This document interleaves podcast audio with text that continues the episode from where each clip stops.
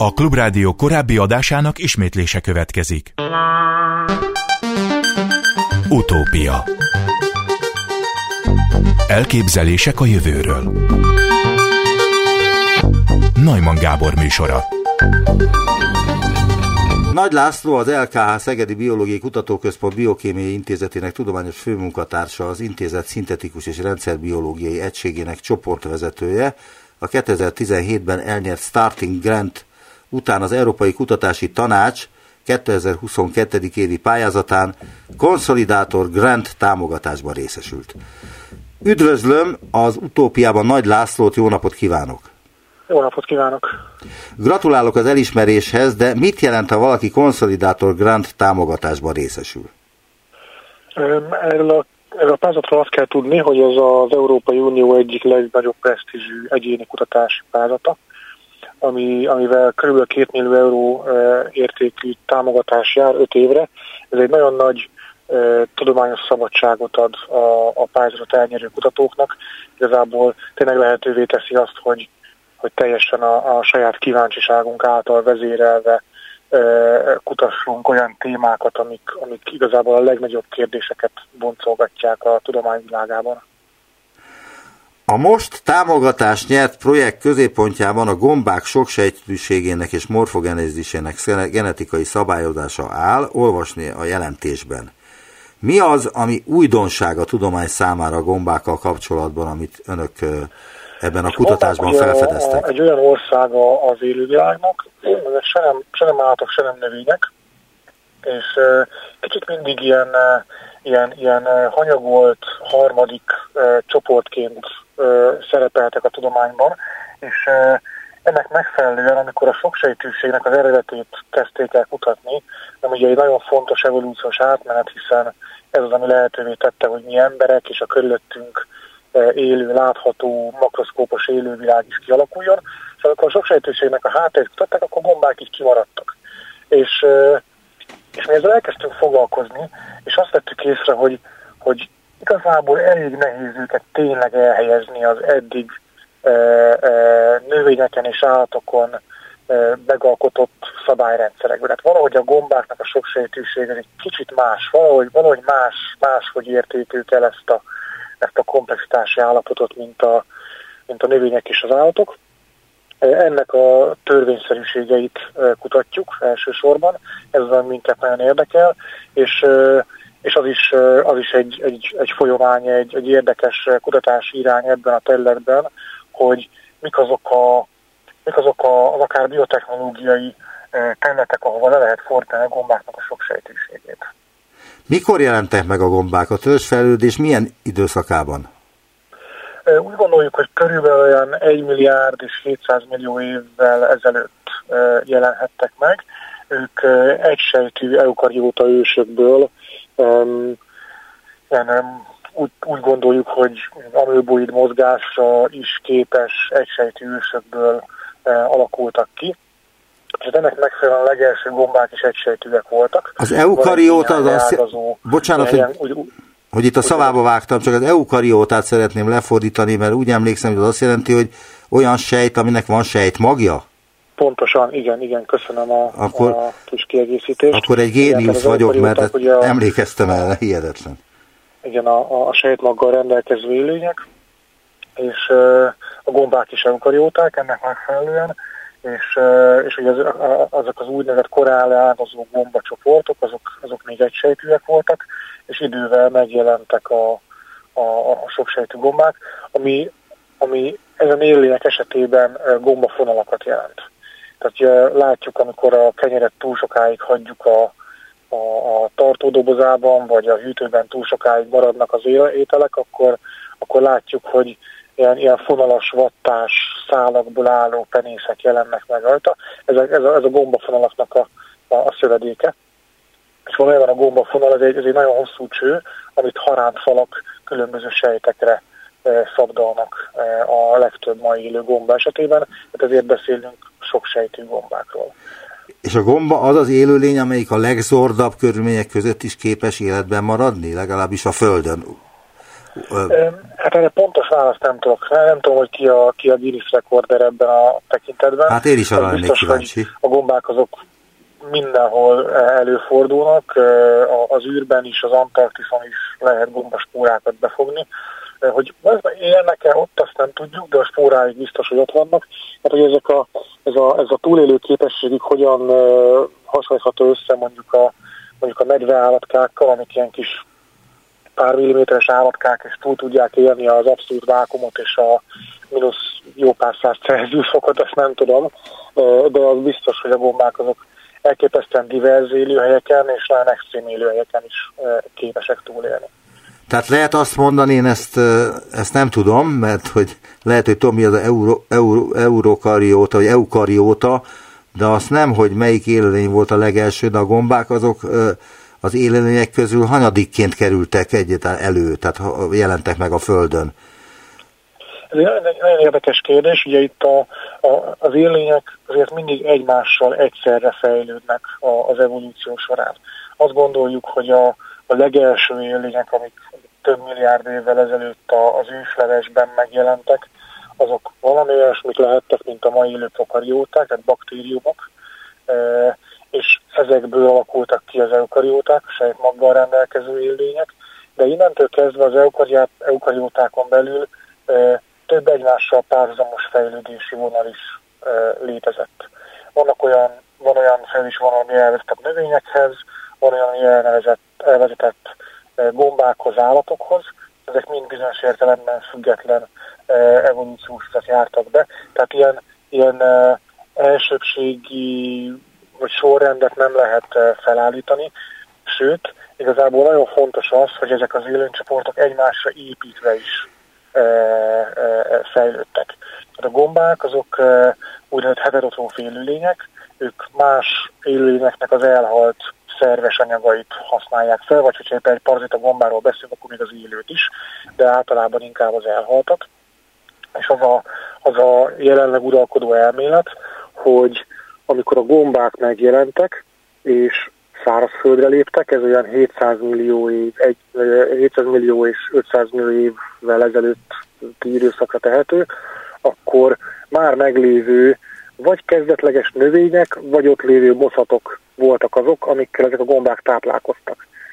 Tehát valójában vagy a, vagy a növények és a gombák egyszerre léptek szárazföldre, és ugye a gombák segítették bizonyos értelemben a növényeknek a növekedését, a növények pedig elhalt szerves anyagaikat hát nem feláldozva, mert az nekik úgyse kell, a gombák azon éltek.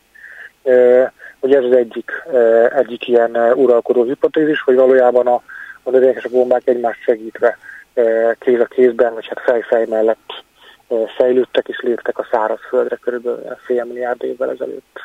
Azt írják még ebben a tájékoztatóban, hogy a csoport új kutatási projektje arra keresi a választ, hogy milyen genetikai változásoknak köszönhetően jelent meg majd az éle, élesztőszerű és a gyakran kórokozó úgynevezett dimorf gombákban hogyan veszett el, vagy redukálódott a soksejtűség, illetve hogy milyen törvényszerűségek állnak a gombák komplex struktúráinak differenciációja mögött. Ez azt jelenti, hogy miért van ennyi gomba, illetve hogy miért nem fejlődtek tovább? Bocsánat, a kérdést eléggé nehezen hallottam. Azt kérdeztem, hogy, hogy, hogy ez arról szól, ez a önök által írt jelentés, hogy miért van ennyiféle gomba, illetve hogy miért nem fejlődtek tovább, és nem vált belőlük nem tudom hány féle állat vagy növény? Hát a, a, ugye a gombák azok egy teljesen külön fejlődési vonal, tehát ők a, a maguk módján diversifikálódnak és fejlődnek, és, és különböző fajok alakulnak ki a gombákon belül is. Vannak komplexebbek, vannak kevésbé komplexek. Egy gomba nem fog növényi vagy állattá fejlődni. Tehát ezt erre, erre semmiképpen sem úgy kell tekinteni, hogy az egyik az evolúciósan fejlettebb vagy előrébb való, mint a, mint a másik. Minden ma élő élőlénynek ugyanannyi ideje volt az evolúció során fejlődni. Tehát mindegyik ugyanannyira fejlett a, a maga módján ilyen tekintetben. Nyilván vannak, vannak különbségek komplexitásban, tehát ma is élnek egysejtő élények, ma is élnek olyanok, amik, amik, amik pár milliméteresek, és vannak olyan összetettek is, mint mondjuk mi magunk, az emberek, vagy, vagy a, a, a, a fák, vagy ilyesmit. Tehát, tehát ez, ez, ez, nem egy, ez nem egy egymás utániság. Valójában a, a pályázatban és a projektben arra keressük a választ, hogy, hogy milyen törvényszerűségek hajtották a, a soksejtű gombáknak a megjelenését, és nagyon érdekes módon az úgynevezett élesztő gombákban ez a, ez a soksejtűség elveszett másodlagosan. Tehát ugye kialakultak a soksejtő gombák, és valamilyen evolúciós nyomás hatására a soksejtűség az visszaalakult egysejtűséggé az élesztőkben. Most ez egy nagyon érdekes átmenet, és például a munkánknak az egyik gyakorlati vonatkozása az hogy azok a gombák, ezek az élesztő gombák, amik másodlagosan egysejtűek, ezek rendkívül gyakran kórokozók is. Tehát a, a, a, a minket, állatokat, embert, állatokat, növényeket megbetegíteni képes gombák döntő többsége az, az élesztő gomba, tehát ilyen másodlagosan egysejtű, és például azt keressük, hogy miért van az, hogy ezek a típusú gombák valamiért alkalmasabbak arra, hogy kórokozóan álljanak. Van-e valami olyan e, e, evolúciós e, mérfő, hát e, köztes ilyen lépőkő, ami úgy alakította az ő történetüket, hogy ők jobban képessé válnak kórokozásra. Tehát ilyen kérdésekre keressük a választ alapvetően. Még idéznék a tájékoztatóból, az alapkutatáson túl a tervezett kísérletek fontos eredményeket hozhatnak a manapság robbanásszerűen fejlődő gomba alapú bioműanyagok, valamint a gombatermesztés területén. Ezek a bioműanyagok, amelyek gomba alapú bioműanyagok, ezek olyanok, amelyeket arra szeretnének felhasználni, láttam valamelyik tévéműsorban ezt, hogy a hatalmas óceánokban lévő műanyag szigeteknek a feloldására, illetve a semlegesítésére? Nem, ez, ez, nem, ez, ez nem, nem pontosan az. Léteznek olyan gombák, amelyek képesek hát műanyagot enni, így szokták mondani a, a, a médiában. Ezek, ezek azért valójában olyan gombák, amik bizonyos hatékonysággal képesek műanyagokat lebontani. Ez egy, ez egy nagyon ígéretes terület, de teljesen más attól, amit mi csinálunk. Mi, mi mással foglalkozunk. A, a mi kutatási eredményeinket fel lehet használni a, a, az ilyen az ilyen bioműanyag gyártás területen, ami talán egy, nem egy nagyon szerencsés szó, hiszen ne, onnantól kezdve, hogy bio, onnantól nem műanyagról beszélünk.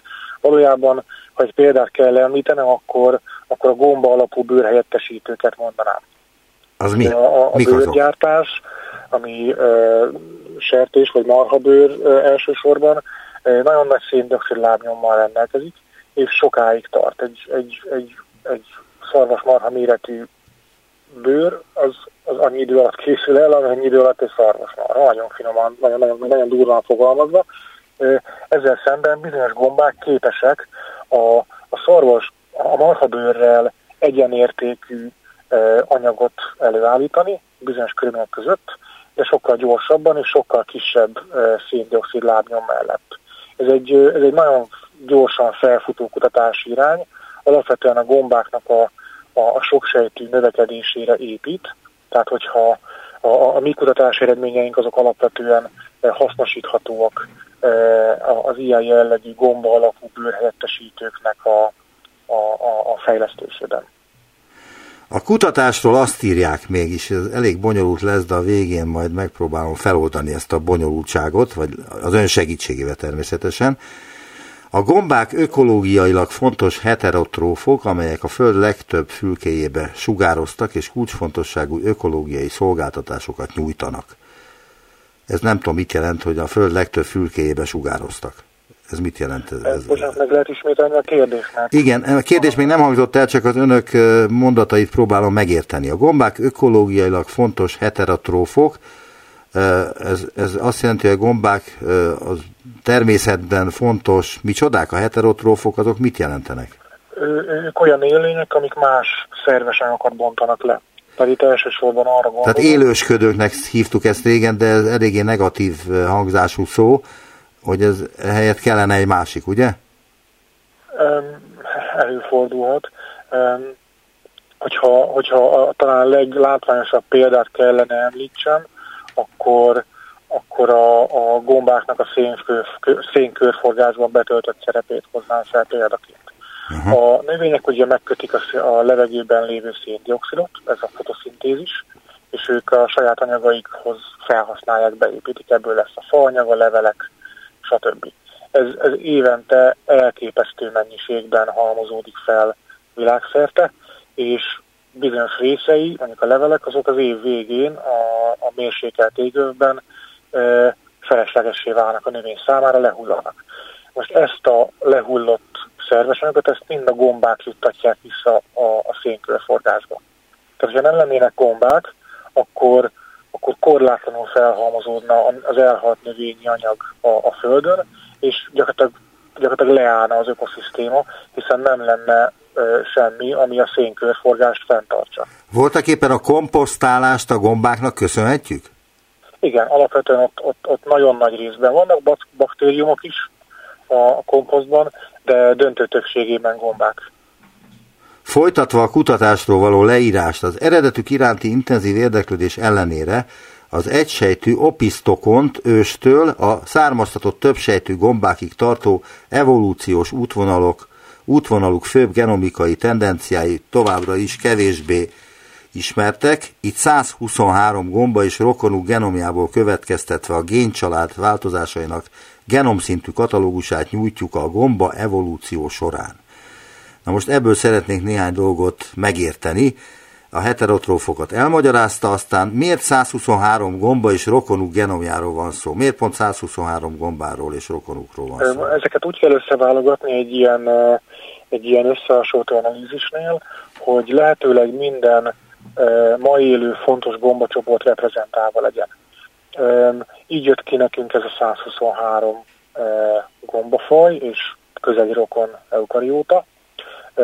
Tehát ezeket úgy válogattuk össze, hogy, hogy, a, hogy a, ez az adatsor ez a lehető leginformatívabb legyen a, az általunk feltett kérdésekre nézve. Milyen eredménye zárult az önök kutatása? Milyen új információkat állapítottak meg a gombákról? Ugye arra voltunk kíváncsiak, hogy a, hogy a mai élő tipikus gomba jellegek azok, azok az evolúcióban, az evolúció során mikor jelentek meg, és, a, és az ehhez kapcsolódó gének azok milyen őstörténettel rendelkeznek. És ami nagyon érdekes, erre nem igazán számítottunk, hogy a, a gombák országa, ahogy jelenleg definiáljuk, az nem egy egységes csoport. A, a, a korán leágazó, a legősibbnek tekintett gombacsoportok, azok számos olyan jelleget mutatnak, ami igazából a, a nem gomba rokon egysejtűekre jellemző és ez, és ez a géntartalmukban is tükröződik. Ez egy nagyon érdekes megfigyelés, mert ez az alapvetően azt jelenti, hogy ha bár mi azt az csoportot, amit gombaként emlegetünk, így definiáltuk, ezek a gombák számunkra most a, a rendszertani definíció szerint, de valójában ez egy, ez egy nagyon-nagyon heterogén társaság, és lehet, hogy lehet, hogy máshogy kellene definiálnunk őket. Még egy kérdést tennék fel, ami nem kapcsolódik a kutatáshoz, csak a gombákhoz, és egy ilyen utolsó lájtosabb kérdés, hogy, hogy mi az oka annak, hogy a Magyarországon is található gyilkos galóca olyan méreggel rendelkezik, amivel egy elefántcsordát is meg tudna ölni. Ez egy nagyon jó kérdés, szerintem erre nem tudja a tudomány a választ. Tehát ezzel azt akarom kérdezni, hogy sokkal nagyobb méreggel rendelkezik, mint amire neki valójában bármikor is szüksége lehetne. Igen, igen, és, és adás ez a méreg ez olyan, ami nem védi meg magát a gombát a fogyasztástól. Az mit jelent? Ez, ez mit jelent? Hogy, hogyha ennek a, ez azt jelenti, hogy csak, csak 48 vagy 72 óra múlva hat tehát nagyon lassan hat ez a méreg, ugye ezért is most, mert mire a tünetek kijönnek, addigra már olyan májkárosodást szenvedtek a Igen. betegek, ami nem visszafordítható, de igazából a gombának sem előnyös, tehát ezért, ezért áll a tudomány bizonyos értelemben e, tanástalanul ezelőtt a jelenség előtt, mert hogyha, hogyha a gomba e, az evolúció során olyan jelleget akart volna kifejleszteni, ugye nincs a gombának szándéka, ez, ez, egy, ez, egy, ez, egy, ez egy természetes szelekciós folyamat, de hogyha az lenne a lényege ennek a folyamatnak, hogy valami, valami elrettentő, valami repellens jelleg fejlődjön ki, akkor, akkor olyan méreganyag alakult volna ki, ami, ami azonnal arra készteti az illető élőnyt, hogy ne folytassa a táplálkozást abból a gombából. Tehát ilyen, ilyen, ilyen jellegű riasztó színeket ugye látunk a darazsakon, látunk bizonyos bizonyos bogarak. Igen, de a gyilkos galocsa az, az normálisan néz ki, az egy fehér, tehát voltak éppen olyan, mint egy ártatlan, ártalmatlan gomba, aztán igen, ha valaki igen. megeszi, akkor rájön, hogy ez nem az. Igen, tehát semmiből nem derül ki számunkra az, hogy a gyilkos golcát nem kellene megenni. Hát itt vannak olyan, olyan rejtélyek, valószínűleg olyan rejtett természetbeli folyamatok, amiket még nem értünk. Tehát lehet, hogy a, lehet, hogy a gyilkos galócának a mérge az bizonyos élőinek számára azonnali taszító hatással rendelkezik, és ezek a bizonyos élőinek lehetnek olyanok, amik az erdőben gyakrabban előfordulnak, mint mondjuk a gombaszedők. Ez csak egy, ez csak egy elmélet. Lehet, hogy a gomba számára valami más miatt fontos. Nem is méreganyagként használja fel a saját életében, és lehet, hogy ez csak egy, csak egy mellékterméke a, a, az evolúciónak, hogy, hogy ránk nézve pedig ilyen halálos méreges. Tehát az, az, az, az szinte biztos, hogy nem, nem a gombaszedők ellen fejlesztette ki a gomba ezt a méreganyagot, ez borítékolni lehet, hogy, hogy valójában mi a, a, a, a szerepe a gomba életében, ez szerintem nem egészen jól ismert. Nagyon szépen szóval köszönöm. A...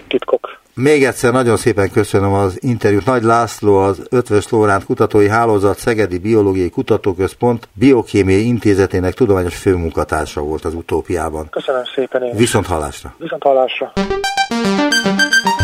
Utópia Magyar kutatók véletlenül kereszteztek két olyan halfajt, amikről azt hitték, hogy nem tudnak szaporodni, írja a The New York Times. Itt van velünk dr. Halasi Kovács Béla, a Halászati Kutatóintézet igazgatója. Jó napot kívánok! Jó napot kívánok! Megtenni, hogy megmagyarázza az újsághírt? Igen, nagyon szívesen, és rögtön egy apró helyreigazítással kell kezdenem, mert a véletlen az talán nem is a megfelelő szó itt, hanem inkább a váratlant lehetne említeni. Én idéztem, elnézést, nem én találtam ki, idéztem. Igen, tudom tudom, de a New York Times is uh, itt egy kicsit uh, tévedett a, a, a megfogalmazással, de ez uh, még elfogadható véleményem szerint. A kutatásunk a következőről szólt, ez alapvetően egy, uh, egy úgynevezett konzerváció biológiai célú kutatás volt, nevesen pedig az, hogy a, a Duna vízrendszerében őshonos négy pontokaszpikus tokfajunknak a a, az állomány rehabilitációját ö, hogyan tudjuk ö, minél hatékonyabban elvégezni. Egy kicsit messzebbről indulva azt kell tudni, hogy mint ahogy az előbb is mondtam, a, a Duna vízrendszerében négy őshonos pontokaszpikus tokfajunk van. Ide tartozik az édesvizek legnagyobb hala a viza, a simatok, a vágótok és a sőrektok. Ezeknek az állományai a, az utóbbi 30-40 évben jelentősen csökkent. Ma már olyan alacsony a, a populáció méret a teljes Duna szakaszon, illetve a teljes Dunai vízgyűjtőben, ami, ami nem teszi lehetővé az, hogy egyszerűen magukra hagyva ezeket a halakat újra megfelelő méretű populációt lehessen létrehozni, amiatt ter- mesterséges beavatkozásokra is szükség van. Az egyik ilyen fontos beavatkozási lehetőség a, a, ezeknek a halfajoknak a visszatelepítése, az ivadékoknak a visszatelepítése. A szaporítása ezeknek a, ezeknek a tokfajoknak nem egyszerű. Ezek a, ezek a halfajok nagyon lassan lesznek ivarérettek, ellentétben a többi hazai halfajunktól ezek körülbelül fajtól függően olyan 8 és, és 14-15 éves korukra válnak ivaréretté, ráadásul nem minden évben adnak ivarterméket még, a, még a, a, az ivarérés után sem, hanem nagyjából 3-4 évente. Aha. Emiatt a, a szaporításuk nem egyszerű. A Halászati Kutatóintézetben, ami egyébként a, a, az Agrárminisztérium ö, ágazati kutatóintézeteként és a Nemzeti Agrárkutatás és Innovációs Központ egyik ö, intézeteként működik ö, az országban. Évek óta, évek óta ö, ö, vizsgáljuk a, a, a, ennek, a, ennek a kérdéskörnek a, az elméleti és a gyakorlati hátterét, megvalósításának a lehetőségeit. Több, több programban vettünk részt, korábbiakban is, jelen pillanatban is van futó projekt nemzetközi együttműködésben, Dunai országokkal együttműködve ezeknek a fajoknak a, a megmentése érdekében.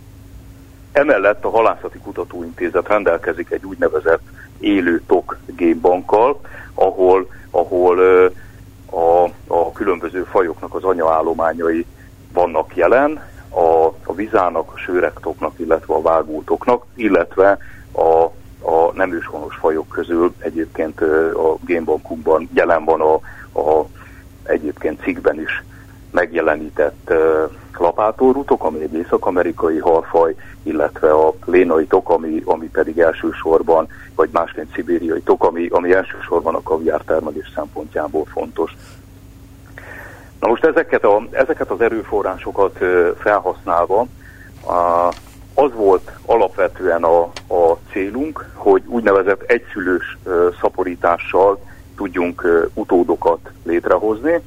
Maga, maga a módszer, amit, amit alkalmaztunk, az olyan értelemben nem új, hogy, hogy úgynevezett ezt a módszert indukált genogenezisnek nevezik, ezt a módszert ismeri a szakma, évtizedek óta használják egyébként a, a, a tokfajok szaporításánál. Ami ebben, ami ebben új volt, hogy egyrészt konzervációbiológiai célokkal nem alkalmazta senki, és ennyire távoli, egymástól genetikailag és földrajzi értelemben távoli fajokkal nem végezte ezt az úgynevezett indukált genogenezist egyetlen kutatóintézet sem. Ami, ami fontos ebben a, ebben a mi vizsgálatunkban, az az, hogy az eredeti célkitűzésünket, vagyis hogy indukált genogenezissel vágótok ivadékokat hozzunk létre, sikerült. Tehát tulajdonképpen a vizsgálatunk eredeti célja az sikerült. Ami itt az elején felmerült véletlen vagy váratlan tematika, az pedig arról szól, hogy, hogy a vizsgálat során ahhoz, hogy a, az indukált genogenezis megvalósuljon, a lapátórú tokoknak a, a spermáit egy bizonyos módszerrel kezeltük, hogy ezek genetikai anyagai roncsolódjanak, és ne tudjanak részt venni a, a szaporodásban, csak a spermiumok elindítsák az igóta fejlődését, a, a vágótok fejlődését. Egy olyan kontrollcsoportot is beállítottunk a kísérlet során, ahol nem kezelt spermiumokkal is termékenyítettük a vágótokikrákat, amiből mi azt gondoltuk, hogy ebből életképes utódok nem fognak származni, és itt történt a váratlan dolog, mert ennek a, ennek a kontrollcsoportnak a, a, a, a termékenyítése is kvázi olyan értelemben sikeres lett, hogy, hogy életképes utódok keletkeztek belőle. Tehát, hogyha, hogyha e, pontosabbak akarunk lenni, akkor azt tudjuk mondani, hogy a kutatóintézet nem véletlenül hozott létre hibrideket, e, nem volt szándékunk hibrideket létrehozni, Uh, ilyen értelemben valóban véletlen volt, de olyan értelemben nem, hogy nem történt véletlenszerű hibridizáció, egy szándékosan beállított uh, uh, csoport, uh, csoport váratlanul uh, életképes utódokat produkált, és egyébként ennek a tudományos eredményét írták le a kollégáim a GINS című uh, tudományos szaklapban. Elnézést, hogy itt a szavába vágok, de hogy ezek a létrejött tokhalak, mert ezek is ugyanolyan tokhalak, mint a amerikai lapátórú tok, vagy az őshonos vágótok, vagy akár a többi. Ezek eh, képesek szaporodni? Erre a, erre a kérdésre pillanatnyilag nem tudunk választ adni mert, eh, mert ezek nem érték még el a, a, az ivaréret. Ja, igen, hát nem tudjuk, mondta, hogy 15 hogy évet tudjuk. kell várni erre. Vagy 10-15 évet? Annyit azért nem, valószínűleg annyit nem, mert az, hogy, az, hogy ivarszerveik alakulnak-e ki, vagy, vagy nem, azt ugye azért már hamarabb is ö, lehet detektálni. Igen, de, de azt se tudják, az, elnézést, ezek... de azt se tudják, hogy új fajt hoztak el létre. De azt mindenképpen tudjuk, ugyanis azért, azért, azért ennek, a, ennek az egész, egész ivadékállománynak mi azért elég pontosan utána mentünk genetikai vonalon, és ebbe én nem mennék bele, ezt a, ezt a kollégáim kívánnak. Világos, csak azért mondtam, hogy akkor abban sem biztosak, hogy új fajt hoztak el létre, mert ha jól tudom, az új faj egyik legfontosabb definíciója, hogy azonos fajú egyedek képesek életképes egyedet létrehozni. Igen, és ha igen, ezt igen, nem tudják, de... akkor jelen pillanatban nem tudják, hogy ezek hibridek, vagy egy új faj. Hát az én, az én, én gondolatom szerint ezek, ezek hibridek, tehát én odáig azért, azért nem mennék el, hogy, hogy ezek, ezek új fajok. Talán ennek, ennek a, a, a elméleti vonulatán túl, túl sok gyakorlati jelentősége nincs is. Egyébként önök a Halászati Kutatóintézet, amelynek igazából a becsületes neve az, hogy a Nemzeti Agrárkutatási és Innovációs Központ Halászati Kutatóintézete Szarvason, ugye? Mert hogy Igen. Szarvason laknak. Önök milyen halakkal foglalkoznak? Milyen halakkal kísérleteznek? Alapvetően, alapvetően a, a, az itthon termelt halfajok kutatásával foglalkozunk. Ilyen értelemben a, a ponty, illetve a többi pontyfaj, van célkeresztben nálunk. De hát úgy tudom, a... hogy önök kísérletezték ki az afrikai harcsa magyarországi megjelenését is. A, a, a, így van, a Halászati Kutatóintézet ö, ö, komoly, komoly szerepet vállalt itt az afrikai harcsa technológia létrehozásában, aztán amit utána, utána a, egy, egy jelenleg is a, az afrikai harcsa termelés élvonal, európai élvonalába tartozó ö, gazdasági társaság fejlesztett ö, tovább tulajdonképpen a Magyarországon, ez, ez talán így, így, ö, így korrekt. Tehát, tehát mi tulajdonképpen pontjal, pontfélékkel foglalkozunk, folyami harcsával és egyébként harcsafélékkel, amiben, amiben ide tartozhat az afrikai harcsa is, süllővel, kifejezetten süllővel és egyéb sügérfélékkel, ide értem a, a, a kősüllőt, vagy a, vagy a, a fekete sügért, illetve más néven pisztránk sügért, vagy például a, a hibrid csíkos sügért, ami, ami szintén egy, egy exóta faj Magyarországon, jelenleg nincsen, nincsen itthon termelésben. És, és ugye a, a negyedik, negyedik nagy csoportot pedig a, pedig a tokfélék jelentik, ami, amiben, amiben részben, részben az akvakultúra fejlesztést, és, és részben pedig a, a konzerváció biológiai tematikájú kutatásokat egyaránt végezzük. Nagyon szépen köszönöm az interjút, dr. Halasi Kovács Béla, a Halászati Kutatóintézet igazgatója volt a vendégem, viszont hallásra. Viszont hallásra. Itt van velünk a Nemzeti Agrárkutatási és Innovációs Központ Halászati Kutatóintézetének tudományos munkatársa Mozsár Attila, és Káldi Jenő, aki ezt a tokhal kutatást vezette. Üdvözlöm Önöket, jó napot kívánok! Jó napot kívánok! Jó napot kívánok! Hogyan döntötték el, hogy milyen két tokhalat kereszteznek? Milyen paramétereknek kellett megfelelniük?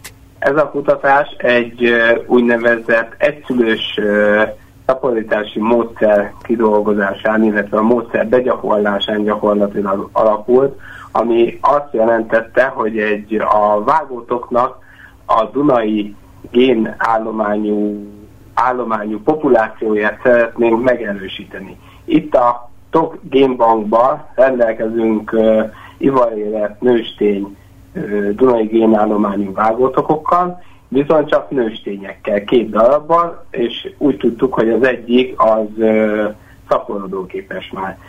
De mivel uh, hímekkel nem rendelkezünk, és telepítés céljára csak Dunai génállományú vágótokot lehet használni, ezért nem maradt más, és beszerzni tudunk ilyen egyedeket, ezért nem maradt más választás, mint hogy ezzel az indukált ginogenezis módszerével állítunk elő olyan ivadékokat, amelyek genetikai értelemben az anyjuknak a genetikai anyagát hordozzák. Nem mondom azt, hogy klónjuk, mert itt a gének azért kicserélődnek, de csak az anyának a genetikai anyagát hordozzák. Erről ö, szólt a kísérlet. Igen, de hogy akkor mi jött létre? Egy új faj, vagy egy hibrid? És az történt pontosan, hogy a lapátoló toknak, amelyik tokféle, de egy másik családba ö, tartozik, annak a spermáját sugároztuk be, mert az előző, vagy a tudomány addigi álláspontja szerint természetes hibridjei nincsenek ennek a két fajnak. És így, hogyha a besugárzás nem pusztítja el a lapátolótok DNS-t minden spermiumban, akkor mivel nem tud természetes hibrideket létrehozni, a kikelő halak azok csak a Dunai génállományú vágózoknak lennének az utódai. Igen, de ezek hibridek, elnézést, ezek hibridek, vagy új fajok? Igazából ezek uh, genetikai értelemben hibridek. Tehát ezek hibrid halak keltek ki, ez volt a meglepő eredmény. Mennyiben más ez a hibrid, mint az édesanyja, amelyiktől igazából származik? Most itt átadnám a szót Mozsár Attilának, mert a küllemi megjelenését a Mozsár Attila vizsgálta. Tehát ez, ez, a, ez a hibrid úgy kell elképzelni, hogy a két faj megjelenésében rendkívül különböző. Az egyiknek nagyon hosszú orra van, a másiknak a csupasz, a másiknak rövidebb óra és nagy csontvértek a, a testén, és ezeket úgy kell elképzelni, mint a, mint a, a mixei a, a két szülőfajnak. A leginkább eltérő tulajdonság, a két szülő leginkább eltérő tulajdonságaiban mutatják a legnagyobb variabilitást a, a, a utód halak.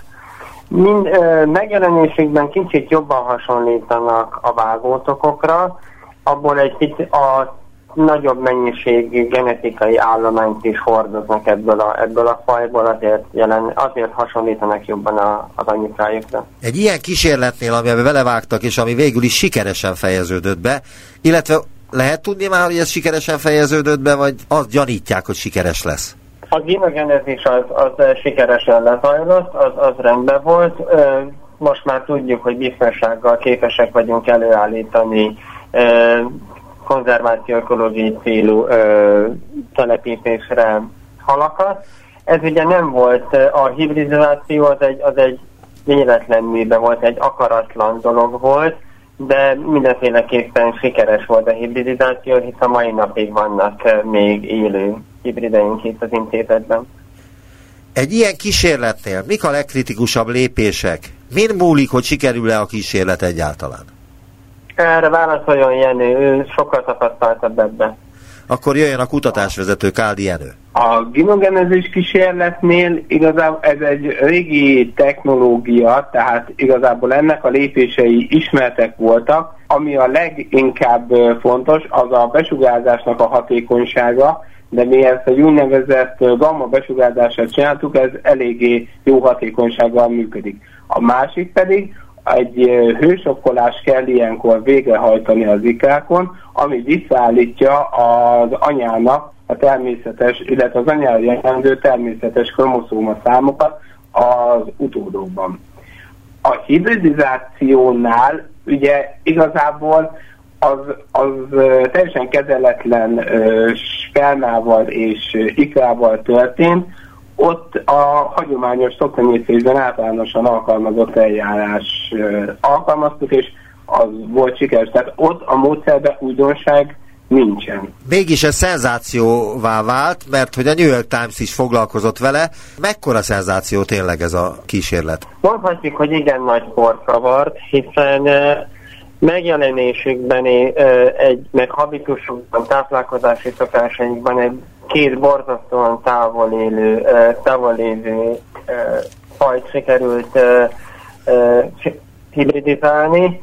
Az evolúcióról eddigi ismereteink ugye az, az az azt engedte következtetni, hogy, hogy ez nem lehetséges. Amit, amit, tehát ez egy, azért egy óriási szenzáció, mert eddig minden, amit, amit tudtunk ezekről a, ezekről a fajokról, az lehet, hogy egy némiképp újra gondolásra szorul, hiszen, hiszen még sincsenek olyan távol.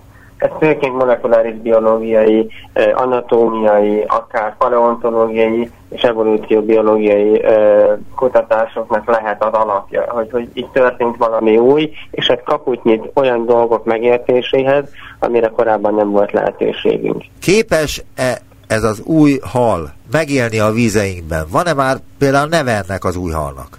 Igen, van. Szinte pár napon belül, hogy a cikket publikáltuk, egy Twitter posztban a lapátorútok, illetve a, ezeknek a, a rokonfajaival foglalkozó kutatócsoport el is nevezte. Hát az amerikai nevekből csináltak egy mixet, erre még fordítást nem találtunk ki, hogy a, a tok meg a lapátorítok nálunk ugye nem is nagyon lehet ebből mix szót készíteni, tehát van neki. Az eredeti kérdés, hogy képes-e megélni vizeinkben, én azt mondom, nyilván erre is kellenének kutatások, de én nem hinném, hogy egy telet túlélnének ezek, hogyha szabadon engednénk őket. Ezek nagyon kontrollált körülmények között tápon tartott halak. Ez az egyik oka annak, hogy, hogy valószínűleg nem, nem lennének életképesek, nem állnák meg a helyüket. Azt kérdeztem, hogy van-e már új nevennek az új halnak. És azt mondta, hogy az amerikaiak kitaláltak valamit a lapátorú tokból, meg a őshonos vágótokból valamilyen angol nevet eszkábáltak össze, de önök Igen. a szülei ennek a halnak, önöknek kell elnevezni, nem az amerikaiaknak, akik erről írtak.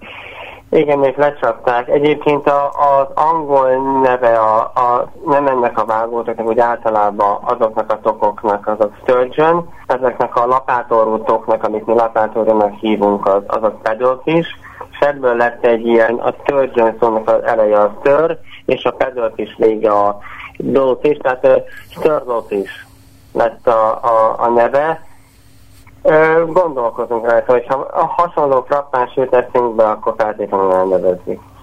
A, a képen, amit uh, publikáltak erről a halról, nagyon hasonlít a kecsegére.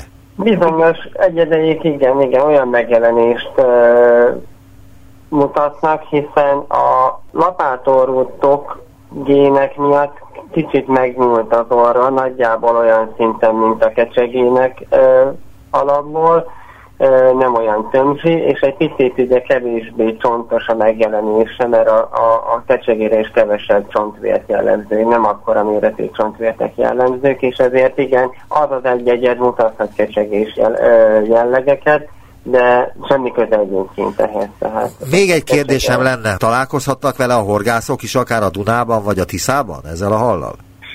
Semmi esetre nem történik ilyesmi, hogy mi, mi elterjesztenünk ezt a halat egy, egy többszörösen zárt rendszerbe tartjuk őket, értelme nem lenne, tehát semmi szín alatt nem, nem lenne értelme ezeket kiereszteni, meg természetes vizekbe tenni. Ezekre mi a jövőben nem tervezünk további szaporítást. Az az állomány, ami jelenleg megvan, az nálunk meg is marad. Hány darab ilyen hal van? Nagyjából egy bő száz. Tehát száz darab körülbelül? Igen. És mennyi idősek ők? Ők most másfél évesek. És mekkorák? Egy és három kiló közöttiek. Nagyon szépen Akkor... köszönöm az interjút. Mozsár Attila és Káldi Jenő nyilatkoztak a Halászati Kutatóintézet munkatársai erről az új tokhalról. Viszont hallásra! Viszont hallásra!